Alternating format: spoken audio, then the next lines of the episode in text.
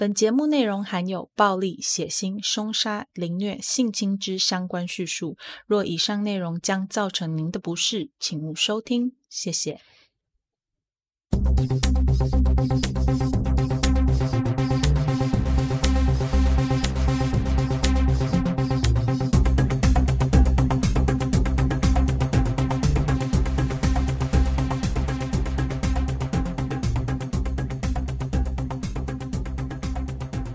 亲爱的听众，大家好，我是 Molly，欢迎收听 Them T H E M 他们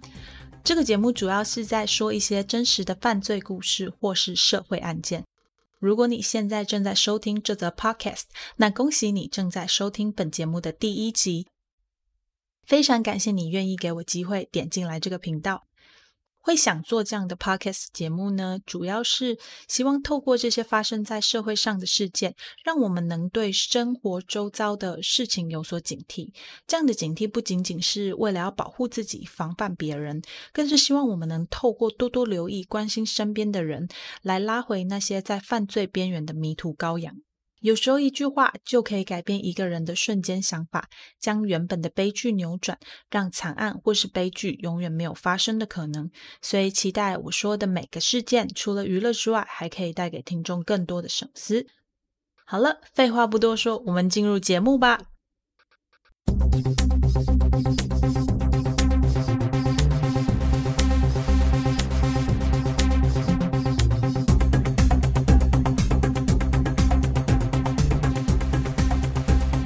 开始讲案件之前，我想要先跟大家分享一下案件被害人的出生背景，因为这个可能会跟他后来的一些发展有一点点的相关。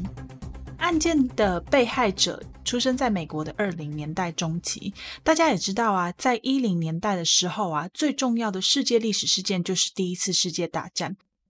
第一次世界大战在一零年代中期的时候开打。一直打到一零年代末，也就是一九一八年的时候才结束。战争结束之后，原本那些在战场上的士兵啊，就回到本国，就是美国啦。那他们回到美国之后，就开始大量的投入到了劳动市场里面。劳动力变多这件事情呢，就让批量生产这整个过程变得比战前还要容易。而批量生产变得容易，就会让产品的价格变低。很多原本是奢侈品的东西都开始变得普及，汽车就是一个很好的例子。在战争之前呢，汽车是一个奢侈品，平民百姓是用不起的。但是因为这个批量生产，汽车的价格开始变得便宜，直到二零年代，汽车几乎遍及了整个北美洲。人民开始有钱之后啊，就会开始有一些娱乐需求，大家也开始在工作之余会有一些娱乐性的消费，这让电影电视产业开始大兴盛起。市场经济是这样的，就是有需求就会有供给嘛，供给量就会持续增加，一直到满足需求量为止。当时好莱坞电影的输出量是每年上百部、上百部这样在输出的，所以电影产业也开始跟着发达。电影相关的专业，包含剧组或者是演员需求量都提高很多很多啊！我不知道剧组啦，但是我知道演员这个事情，因为演员这件事情就跟我们的被害者有关。大家想想看，在那个演员需求量很大的时候啊。当时很多个性稍微活泼一点、长相漂亮一点的女生，就会想尽办法要跳进演艺圈当演员。我们的女主角就是这样子喽，她在很小的时候就有当女演员的梦想。好，我们的这个背景就在这里停下来，我们开始进入案件的正题。今天要跟大家分享是一个发生在美国四零年代的悬案。这个悬案在当时非常非常轰动，因为手法非常非常残忍。在当时事发后的一个月里面呢、每天的报纸和新闻的头条就都是在讲这则新闻，那个程度就大概跟我们现在在报那个 COVID-19，就是新冠肺炎的那种报道一样，每天都会有新的事情发生。那新的资讯一 update。记者们就会把这些资讯就全部都放在新闻报道里面，然后大家就开始追踪，一有新的目击者啊，一有新的证据，这些通通都会被爆出来。案件是这样开始的：一九四七年一月十五日的时候，一具不明女性的遗体被以非常奇怪的姿势丢弃在洛杉矶市中心雷麦特公园的草地上，遗体的状况惨不忍睹。根据鉴定的结果，死者的死亡时间可能是在一月十四日的下午三点到五点之间。由于尸体有被冷藏的迹象，所以确切的时间只能用推估的。警方没有办法有一个正确的时间点。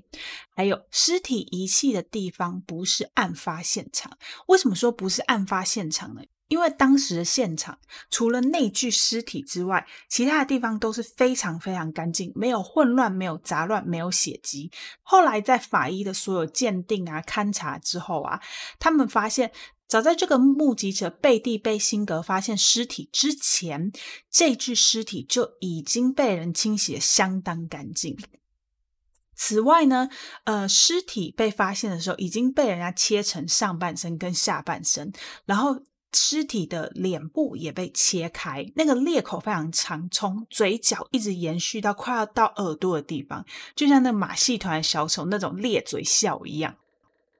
在死者身上也发现很多不寻常的伤口，我有看照片，我真的觉得蛮恐怖的。像是他的乳头就被切掉，然后因为尸体是全裸的，所以所有器官都外露。他们还有发现呢、啊，就是他的呃左胸，就是尸体的左胸跟左手背被各切下一块肉，然后他左手背上原本那块肉上面是有一个玫瑰刺青的图案。这块肉呢，被混着杂草，被塞回尸体的私密处。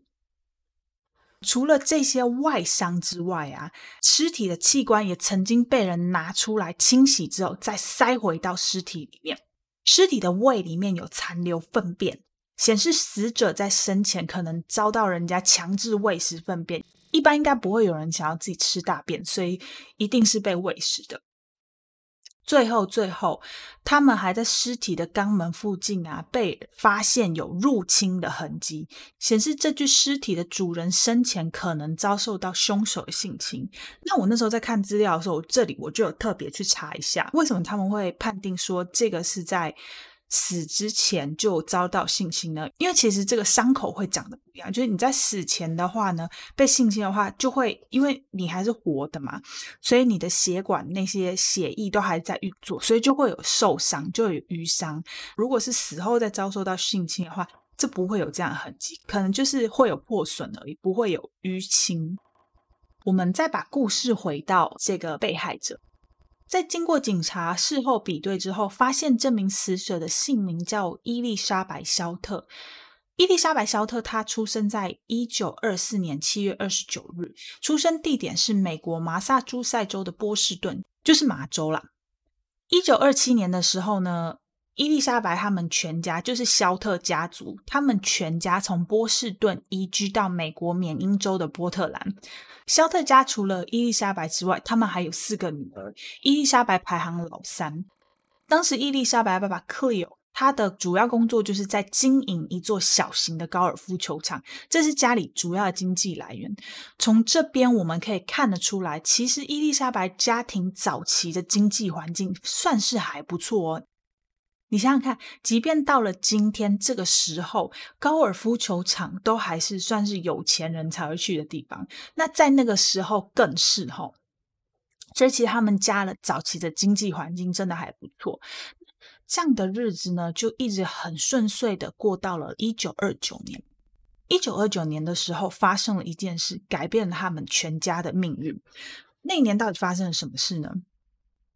那一年，美国华尔街股市大崩盘，导致许多投机客在一夕之间破产。克利欧也是当时的受灾户之一，而且这次的股灾当中，让他失去他大部分的财产。隔年，也就是一九三零年的时候呢，克利欧的自用车被发现遗弃在一座桥上，克利欧本人则人间蒸发。很显然的，他跳河自杀了。在那之后，伊丽莎白的妈妈菲比带着五个女儿搬进了一间小公寓。独自抚养小孩和经济压力的双重打击之下，菲比罹患了忧郁症。这个时候的他，除了要靠身兼多职的方式来赚取足够金钱来养活这五个小孩之外，他自己本身同时还要对抗忧郁症为生活带来的负面影响。我在想啊，会不会是因为这样子转变啊，让伊丽莎白在后来的人生当中出现了一些转变？我们把故事从家庭拉回到伊丽莎白本身。伊丽莎白她自己本身的身体有一些状况，她有呼吸道和气喘的问题，所以她在十五岁的时候接受了肺部的手术。那时候啊，医生就建议她说，在冬天的时候，她如果可以待在气候比较温和的地方，那她气喘发作的次数就可以减少，对于手术之后的修复也会很有帮助。因此，菲比就将伊丽莎白委托给在佛罗里达州的朋友。所以，接下来大概有两三年的时间，伊丽莎白就在麻州跟佛州之间来回奔波。事情这样一直到了一九四二年年末，也就是伊丽莎白十八岁的时候，菲比收到了一封来自克利欧的道歉信。哎，啊，我们刚刚前面不是就已经说，呃，克利欧。已经在一九三零年的时候跳河自杀了吗？为什么还会有道歉信呢？事情是这样子的，原来啊，当时克利欧不是真的跳河自杀，他跳河自杀这件事情根本就是他自己伪造的。他会伪造自杀的假象啊，全部就是因为在当年破产的压力之下，他没有办法去承受那种巨大压力，所以他决定要逃离一切，离开自己的家庭，自己一个人重新开始。大家听到这边有没有一种既视感，就很像渣男的感觉？所以当时的克利欧，他采取的方式就是故意把那台车，他的自用车丢在那座桥旁边，让自己看起来好像跳河自杀的那种感觉。同时，他在信里还交代说，呃，自己现在在美国的 California，就是加州，展开了一段新的生活，在一家海军造船厂有了一份很稳定的工作。除此之外，他也表示自己呢，对当年抛下菲比和女儿们的事情感到非常非常非常抱歉，希望老婆和女儿们可以原谅他过去犯下这样子的过错，可以让他有机会回到家里跟他们一起同住，然后修补彼此之间的关系。可是这封道歉信没有让克利欧得到菲比的原谅。菲菲只要一想到这么多年来，她辛辛苦苦一个人把五个小孩拉拔长大，过了那么辛苦，她也曾经有好长一段时间爬不起来，就是因为她觉得她的挚爱，她的丈夫自杀了，她对这件事情感到非常非常痛苦，非常非常难过。如今却发现这一切都是假的，所有事情的真相不过就是因为克利欧这个渣男，他为了要逃避现实而抛下全家。才会让他今天变得这么辛苦。如果是你，你会原谅克利欧吗？我个人是不会啦，我没有那么大度，我是不会的。那我想菲比也做了这样的决定，她断然拒绝克利欧的要求，并且拒绝以后所有跟他相关的。讲了爸爸跟妈妈爱恨情仇之后，我们把故事拉回到伊丽莎白。伊丽莎白对这件事情是怎么看的呢？我们刚刚前面有说嘛，她想要当一个女演员，所以在这个时候呢，她就想说，哎，那爸爸住在加州，离好莱坞比较近，所以伊丽莎白在这时候，她就做了一个决定，她决定要搬到加州跟爸爸一起生活。当然，这只是我猜测的啦，因为我觉得伊丽莎白如果单纯的只是想要进军好莱坞的话，我觉得可能不需要。特地的搬到加州跟爸爸一起生活，他可能也可以就是自己到好莱坞去找一份工作，所以我觉得比较有可能的啊，应该是他自己本身也对父亲离开这件事情感到遗憾。那现在好不容易有这个修补机会，他自己可能也觉得应该要试一试。于是伊丽莎白就在一九四二年年底，就是同年年底啦，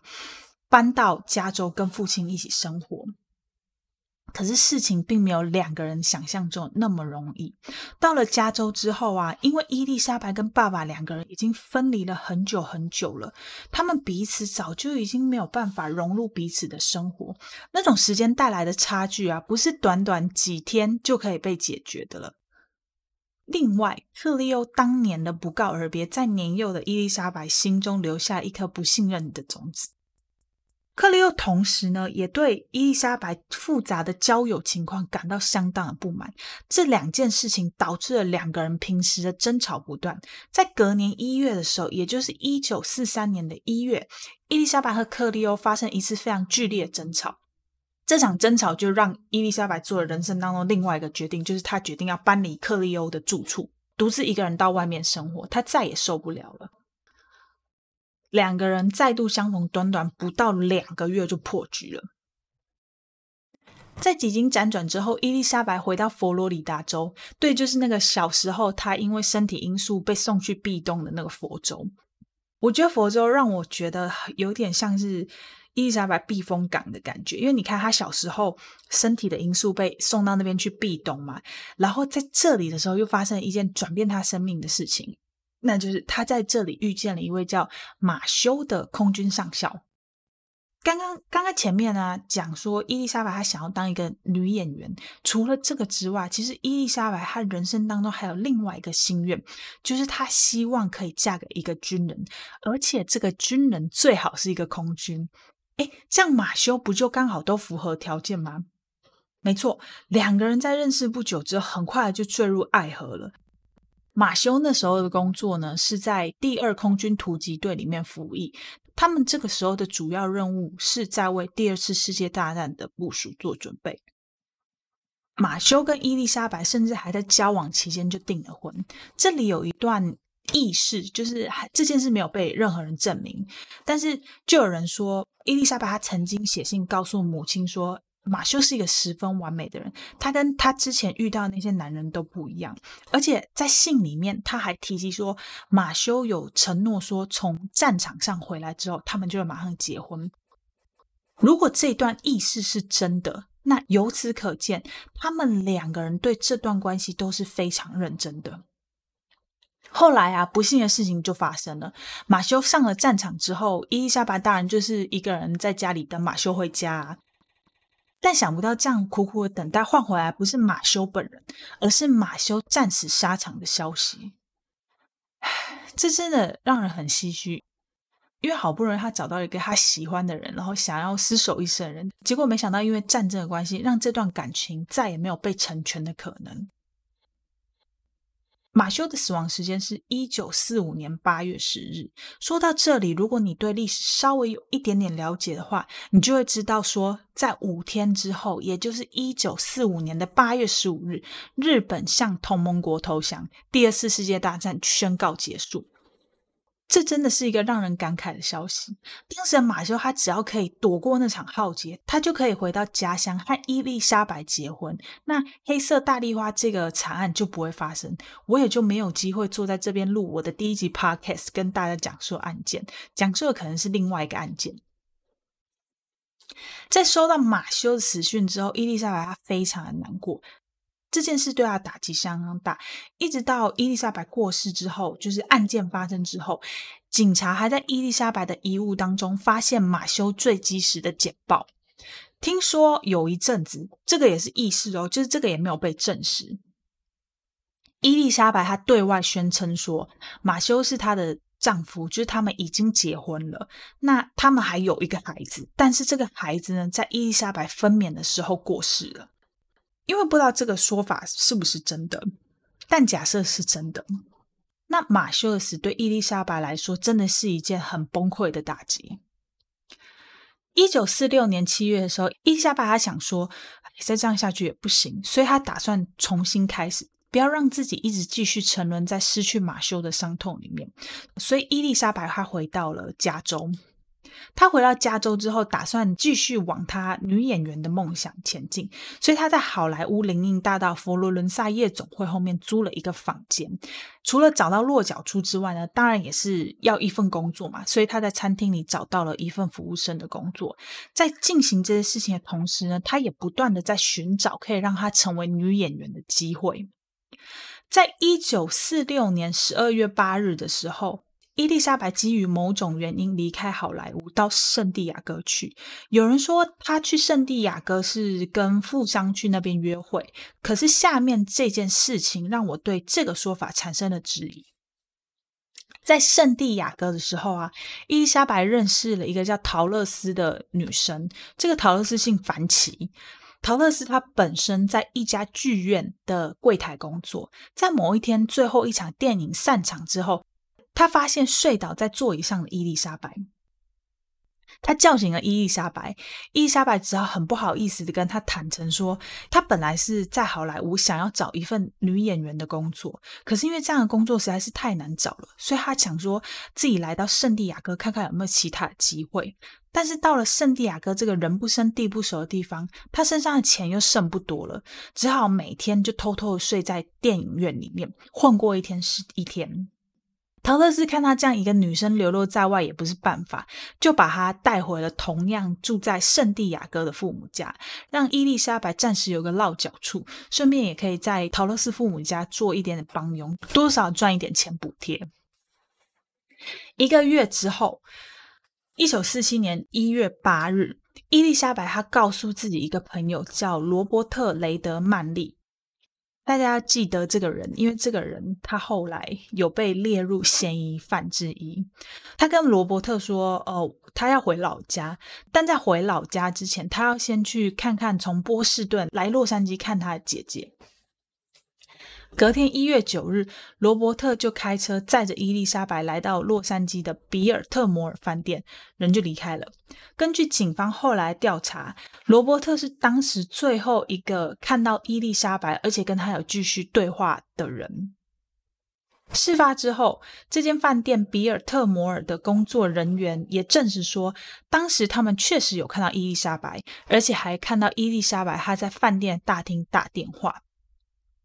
不过，在这个工作人员的这个证词之后，警察再也找不到任何更进一步关于伊丽莎白讯息。没有人知道她去了哪里，没有人知道她做了什么，也没有人知道在接下来将近一个礼拜里面到底发生了什么事。将近一周之后，一月十五日。一位叫贝蒂·贝辛格的妇女，她带着女儿准备去鞋匠那边拿回送修的鞋子时，在洛杉矶雷麦特公园的草地上发现了不成人形的伊丽莎白。刚开始的时候，她还不觉得那是一具尸体哦，她想说应该只是附近商家，就是那种服饰店被随意丢弃的人体模特儿。走近一看，发现说：“哦天哪，这哪是什么模特儿啊？那根本就是一个人的尸体啊！”大家要知道，在那个年代还没有手机，所以他当下急急忙忙带着女儿跑到附近的民宅里面借电话报警。警方赶到现场之后，看到现场的样子，也不禁打了个冷战。前面有说到，这个弃尸地点位在洛杉矶的市中心，而且是一个公园。大家都知道，公园就是一个人来人往的地方，尸体一定很快就被发现。这表示凶手他根本就没有想要去遮掩这个犯罪事实，这样的行为对警方来说其实是很挑衅的。我觉得这有两种可能嘛，凶手要么就是不怕自己被抓，他觉得可能就是啊，反正这件事情弄大了也没关系啊，大到人神共愤。如果警察可以赶快快速破案的话，就可以赶快把我抓到，把我绳之以法。要么就是凶手他非常非常的有自信，觉得自己就算这样明目张胆，警察也永远找不到他。再来就是，对于一个全裸被毁容、身上没有留任何衣物或者是证件的尸体，要去判别死者身份，在四零年代美国其实不是一件那么容易的事情。